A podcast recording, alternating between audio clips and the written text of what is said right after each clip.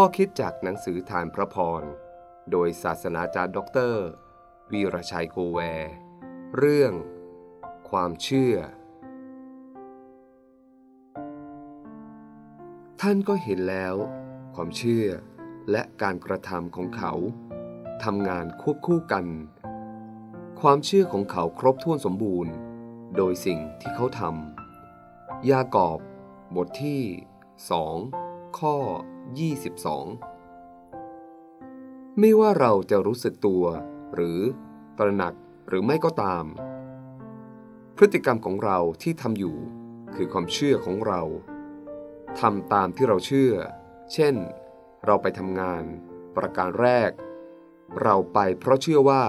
จะเดินทางไปถึงที่อย่างปลอดภัย ประการที่สองไปทำงานเพราะ เราเชื่อว่า การงานที่ทำจะสำเร็จด้วยดี เรารับประทานเพราะเชื่อว่า ในอาหารไม่มียาพิษ และให้ประโยชน์ต่อร่างกาย ถ้าเราไม่มีความเชื่อ มีแต่ความสงสัย เราจะไม่กล้าทำอะไร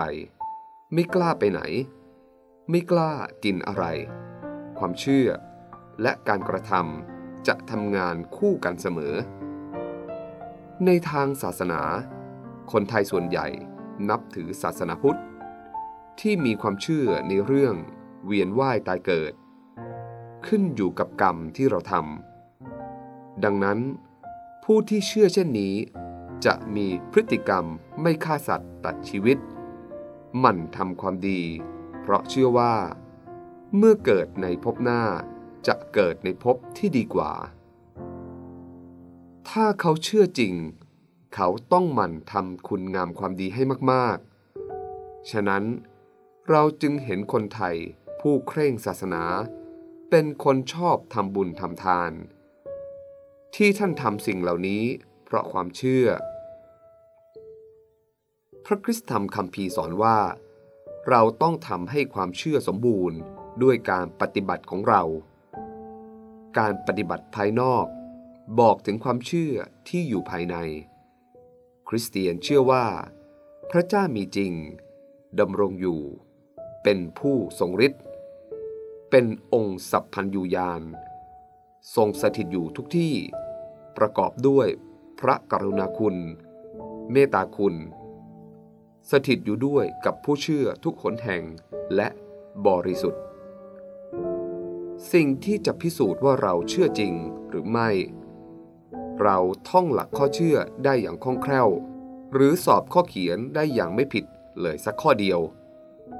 แต่เป็นพฤติกรรมที่แสดงออกในชีวิตประจำวัน ทั้งต่อหน้าและลับหลังผู้คน ที่จะบอกได้ว่าเราเชื่อจริงว่า จะมีวันพิพากษาคนดีคนชั่ว เราเชื่อจริงไหมว่า พระเยซูจะเสด็จกลับมา เราเชื่อจริงไหมว่า ทุกคน ต้องให้การต่อหน้าพระเจ้า